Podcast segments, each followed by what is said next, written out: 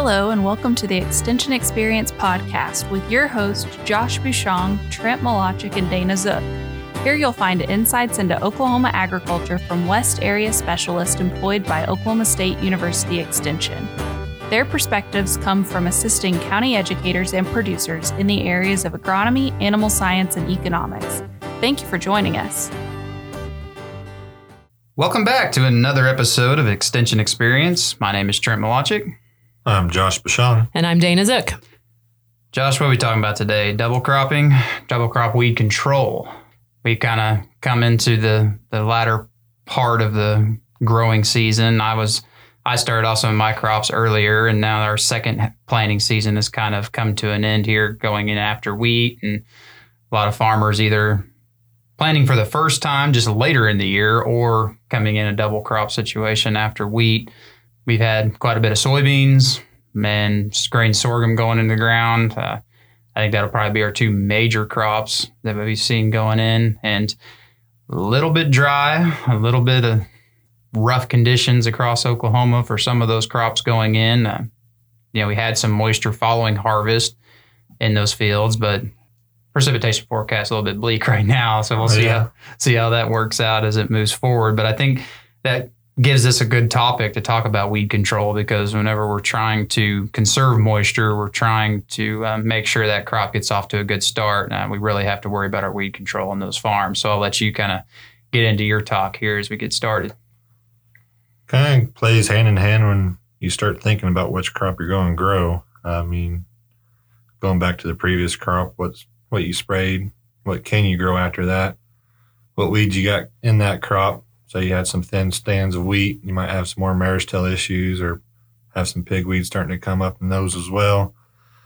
Uh, just like any crop, starting weed-free is always going to be the best management practice, and then keeping it clean because, like you just said, outlook doesn't look very favorable for recharging those soils with moisture anytime soon, plus the heat wave coming in. I saw on the way home yesterday a wheat field that had not been sprayed after it was harvested. It was just full of pigweed. Yep. It looked like it was sucking some water up yesterday when it was one hundred degrees. We get that a little bit of soil moisture and some sunshine. Those annual broadleaf summer crops or summer weeds just take off like nobody's business, yeah. It seems like. Yeah. I think that's the important thing to consider whenever you're going into double crop, as we are at the peak of our growing degree days. Uh, we're accumulating a lot of heat units at this time. So these weeds can get out of control really quickly. And when you're going in planting in March and in April, it's colder, and you know those weeds grow a little bit slower, and your scouting can be maybe a little bit farther apart than, than maybe this time of year. But it seems like uh, when I've grown uh, anything double crop, if I'm not out there every single week, uh, those pigweeds can get out of hand really quickly. And And just going down that line, you know, thinking about scouting your fields, what does get what what does getting out of hand mean? Like how does how does a farmer get in trouble whenever it comes to scouting for weeds? Uh, the biggest issue is what options we do have, especially when we start looking at resistant weeds, is application timing's highly critical. Get those weeds when they're small.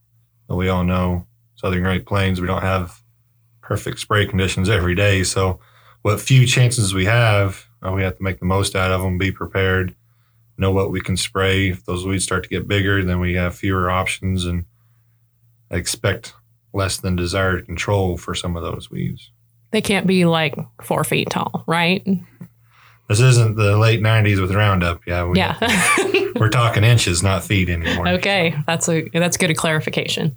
Yeah. We'd like those weeds to be, what, shorter than a red solo cup, kind of kind of yeah. an idea. Good comparison. Some would say the size of a, or the height of a credit card. So we're talking, you know, a few inches for some products, maybe as much as six, eight inches on some other products, but getting on top of them early. Like we said, there's some stuff, once we get rain or wind, uh, puts us out of the field. It doesn't take long for those pigweeds or mare's tail to grow inches per day. So we get past those optimum conditions pretty quickly. Mm-hmm. And it's a systems approach. You think about the economic side of things. And if I get asked how to save money on growing a summer crop or something like that, you're not going to get out of spraying for weeds. Uh, if you think that that's the case, it had to have been a perfectly clean field. And even then you have escapes and things that come in, but you know, spraying weeds when they're small, so you don't have to go out with the max labeled rate on really big weeds, can be one way that you can kind of flex some of your management uh, potential and get out there quickly and, and try to reduce some of those spray costs that way. I know we've talked about before, but starting out with a good pre, especially in grain sorghum, uh, gets us a lot of broadleaves as well as some grasses. And obviously in grain sorghum, we don't have a lot of grass options. Uh, maybe some more options next year, but we'll get into that later. But starting out with, you know, concept treated grain sorghum, we can go with those, uh, our duals, our cinches, our bicep products, uh, get those S-metolachlor products out there, as well as some atrazine and those early post applications. Throwing some atrazine in there uh, definitely goes a long way. Might not get you the whole season, but the biggest is starting off, get that crop established. So what if you don't spray for yourself and you don't have some of this control that we talk about, control over getting them when they're teeny tiny? If they grow inches and days, you could be well larger than a red solo cup, as Trent said. Yeah, uh, I know Doctor Brent Bean with the, the sorghum checkoff, uh, he's compiled some research over the years and just looking at grasses in grain sorghum. Uh, depending on the grass, anywhere from forty to one hundred percent yield loss on grain sorghum. Uh, so that's pretty big numbers when you're thinking about economics. Losing forty percent off the top, uh, should be able to pay for those herbicides if used correctly. From weeds? From weeds. Okay. So all right. Just the okay. competition of those grasses out there, you're losing that grain sorghum yield. Okay. When you start looking at uh, some of our auxins like dicamba and grain sorghum, it does have plant height restrictions on the crop. Uh, we can typically see some crop injury from dicamba in grain sorghum. Usually it's, you know, maybe five, ten, fifteen percent, but it's not going to be too detrimental. So you might be using cut rates, which is fine when you have those small weeds, but we start getting over those eight inch weeds, a foot tall, you're going to be using that full rate of clarity or whatever dicamba product you're using. So to get the control, you might have more crop injury. So you have to weigh the options on, do I need to get control or do I want to try to save some yield on the backside? I think that's an important little distinction you made there when you, we talk about, you know, the chemical name and then we talk about trade names sometimes. And, you know, just because you hear a name doesn't mean you know exactly what that product is. So it's important to always go to the active ingredients and, and, determine yeah. exactly what, what the name of that product actually is, because we've seen some very interesting things in stores. Uh, what we expected a chemical to be called has a has a name that doesn't necessarily uh, pertain to what it used to be. Yeah, trade names follow the money registration. So even a product like Roundup, we all assume is going to be glyphosate, but there's homeowner Roundup products you can go buy at your big box store that contain zero glyphosate. Mm-hmm. Uh, so And we also get on the on the crop side, the ag side, even just looking at the active ingredients can be tricky sometimes. Going back to those metolachlor pro- products, sometimes it says metolachlor, but there's different isomers. Uh, so you're looking at S-metolachlor versus some other products that just say metolachlor, so you don't know uh, exactly what you're getting. And some of those generic products that are just metolachlor, they might have some S-metolachlor in there. Uh, but it's not going to be as much. And the research shows we get better control with that isomer. Uh, so you might have to up your rate on some of those generics. So looking at the active ingredient, like you said, uh, as well as what kind of concentration that product has to know what rate you have. There's different concentrations of atrazine on the market. So knowing how many pounds per product per acre, uh, is just make sure we do all the math correctly. That's a lot of chemistry there. Maybe talk to someone who knows more about it. If you are not really well versed in that, I would say that sounds like just a lot of complicated stuff. um, that, that label is law, and you have to mm-hmm. learn to to read that label and maybe read it a few times. Don't don't try to make determinations on what you need to spray standing next to the sprayer when it needs to be done. Uh, some yeah. of this needs to be researched ahead of time. And we've all fallen guilty of wanting to get something that day, and maybe it's harder to find because everyone else is using the same product. So mm. uh, obviously there are some price discounts if you lock in chemical or seed early on, and that's to their advantage. So they know what to keep in the storehouse. So, uh, but even in going back to soybeans, there are some products, especially if they have resistance, like we kind of mentioned earlier, whether it be pigweed or mare's tail or horseweed, if you want to call it that, uh, looking at different modes of action. So if you have taller weeds, if you have resistant weeds, you're going to be using stuff that's going to be more expensive. Can't just rely on the Roundup or the Liberty with the glufosinate. And knowing your traits, uh, some of these, like Extend and Flex, know what traits you are tolerant or resistant to, and know what tools you have available in the toolbox. Yeah, that's, I think having multiple ideas about what you want to spray or what, or different modes of action that could possibly kill the weed you're going after is important, because I don't know how many times I've worked with my dad and we've gone out and scouted, found something we wanted to get rid of. So we formulate a plan, we go to town, and that chemical is not available for a few days or something like that. So it's anytime you're trying to get help from either a, a consulting agronomist or someone in extension, it's always nice to have a few different ways you can get that, that product out there, whether it's, it's all, whether you're looking at dicamba or if there's a, an ability to go with a different chemistry or something like that. Uh, I think it's important to have a few different ideas about how you're going to tackle that problem, because you might not always get what you want when you go to town to buy it. Yeah, and uh, different modes of action. Some will have more residual, like typically a A L S or group two type herbicide is going to give you more residual. There are some group fourteen, the P P Os, uh, some like Reflex will give you a little more residual than some of the other group fourteen herbicides and soybeans. So And if all you have is grasses out there, there's generic clethodems that we could use. Uh, but most of the time, weeds tend to mimic the crop. So if you're growing a grass crop, most of the time your main issues are going to be grass species, so weeds. If you're in a broadleaf crop, you're going to have those broadleaf weeds. That's going to be more challenging to manage. Yeah, and let me ask you this. We've got a few weeks of really hot weather coming up. I mean, it's going to be summer in Oklahoma, so it's going to be hot for several months. You know, the efficacy of these products are affected by how a plant grows. If if I'm being fair there, would you like to, to kind of talk a little bit about that, how heat and stress can affect the efficacy of these products?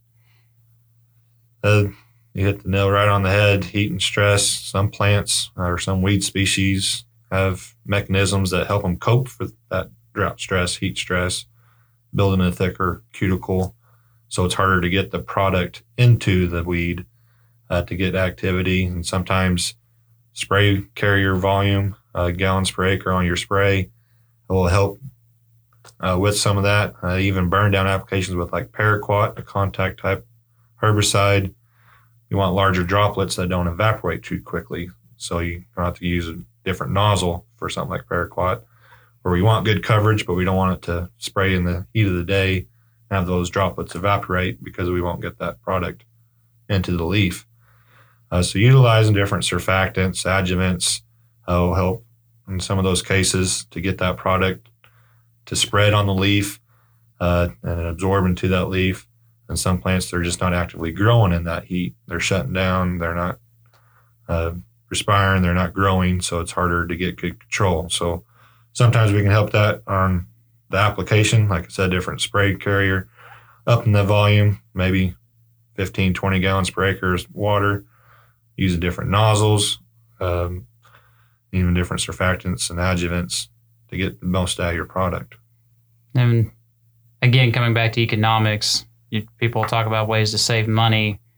You really have to stray away from trying to save money on surfactants, especially in the summertime, uh, keeping those droplets from evaporating, getting them into the plant, and penetrating that waxy layer on that leaf can be pretty tough sometimes whenever it gets hot and dry. I mean, you see in the middle of the day, I drive by soybean fields and they're all curled up, and they, you know, that you can tell they're stressed. They're trying to save that moisture. So if they're saving moisture, keeping moisture in, that's going to keep other things out as well.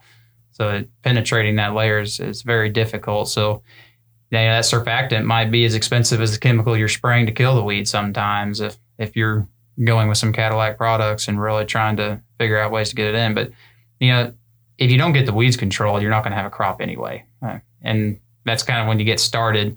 you know, crops are already in the ground now, but if this is something that, that producers are thinking about in the future, it's important to go through the whole the whole year and think about what the cash flow needs are going to be for that crop the entire time. And that might affect how many acres you even plant.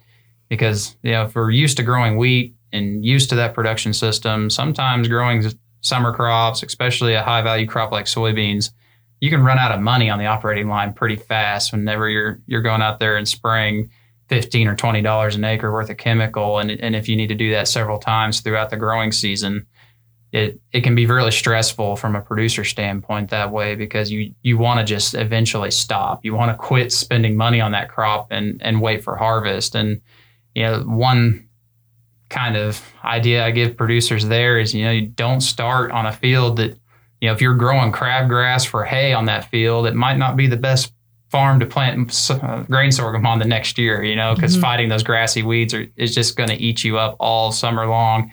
And even if you get the weeds controlled, anytime a weed sprouts, it's robbing moisture from that crop.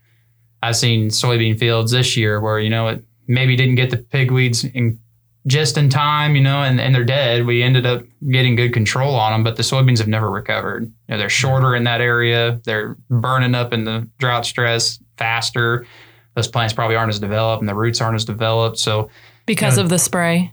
Because well, of because of the competition. Oh, competition. Okay. Yeah. All right.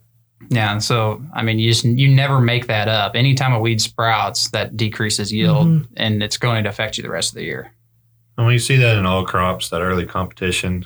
And I always think of, you know, our winter wheat versus our summer crops is kind of two different races. You have a long race and a short race. Summer crops, you stumble out the gate, you're never going to catch up. Mm-hmm.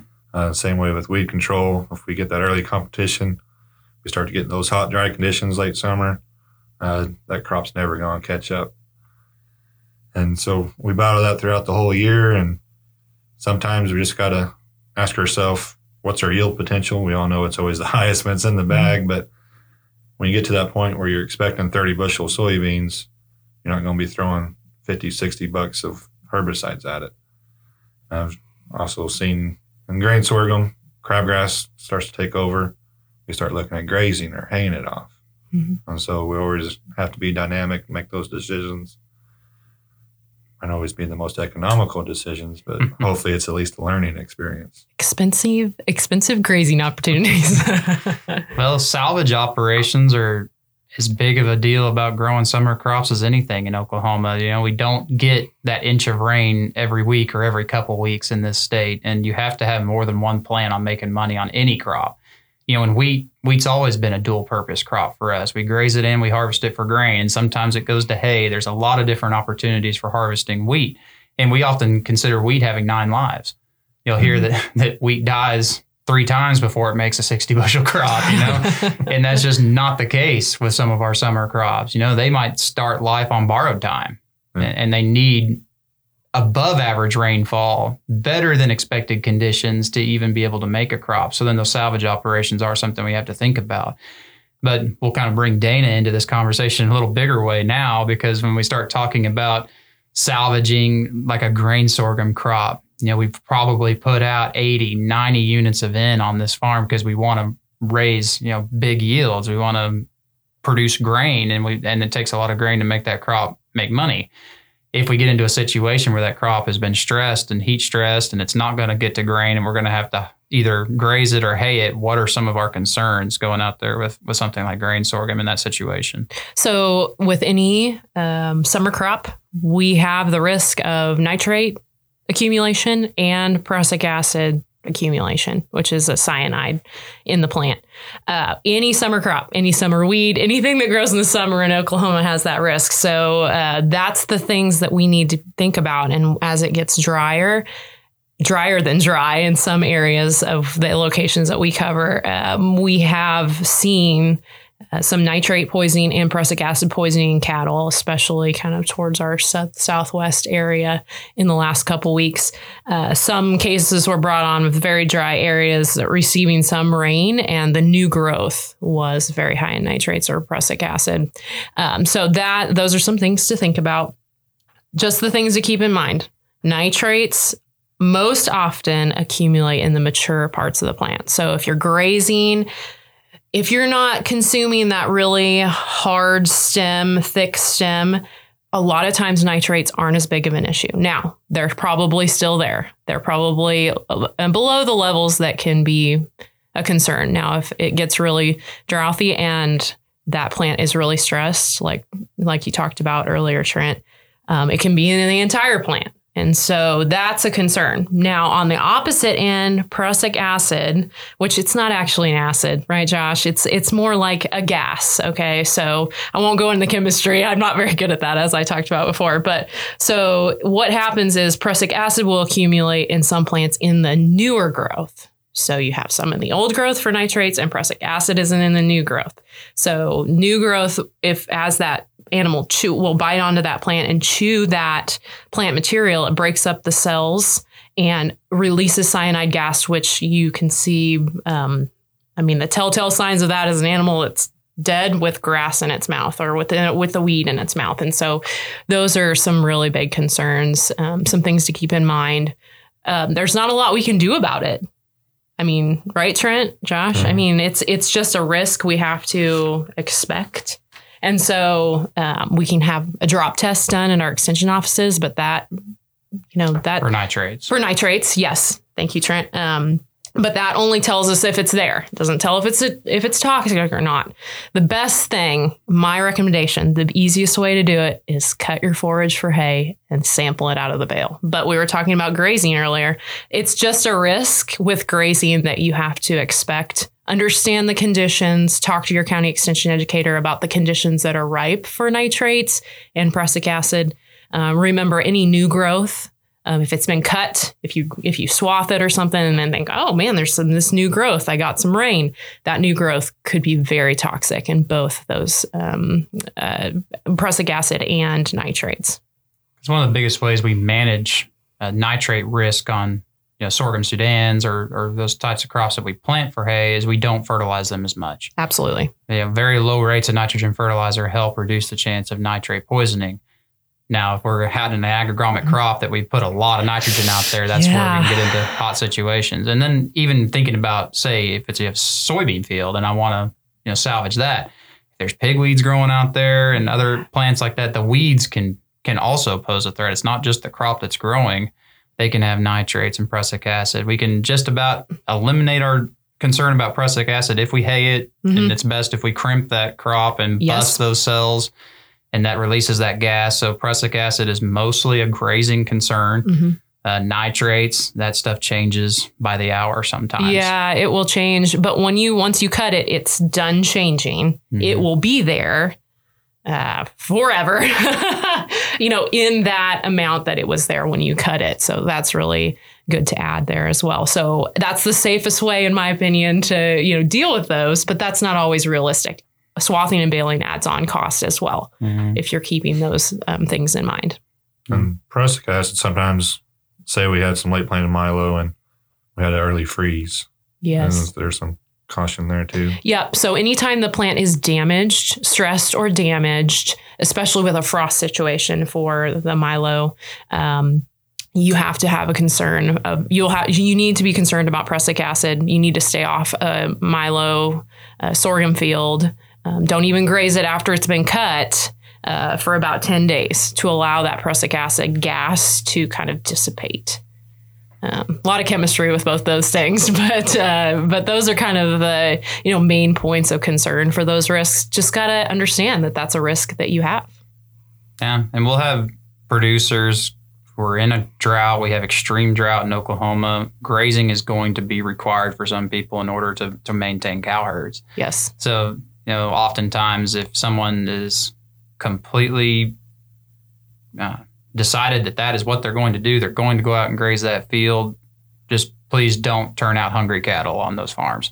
Uh, if you can get them some some hay that you know that's safe and get their bellies full mm-hmm. so that they browse instead of consume immediately out of the gate, sometimes that can help. But again, mm-hmm. that doesn't go against, uh, that, does, that doesn't mean you don't need to test no, and things like that. Absolutely. Just, so yeah, so the microbes in a ru- cattle's rumen can adjust to a little bit of nitrates, but like you said, a complete, uh, you know, consumption, full belly full of high nitrate forage is, is just a, a ticket for death.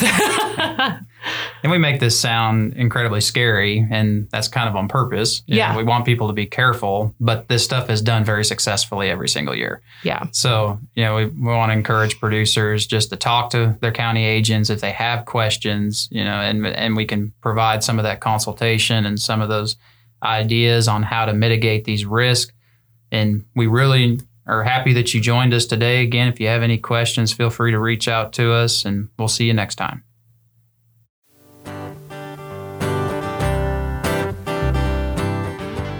We hope you've enjoyed what you've heard. If you would like to hear more or follow up on the topics discussed, please reach out to your local county extension agent. O S U has a presence in all seventy-seven counties with educators eager to assist you.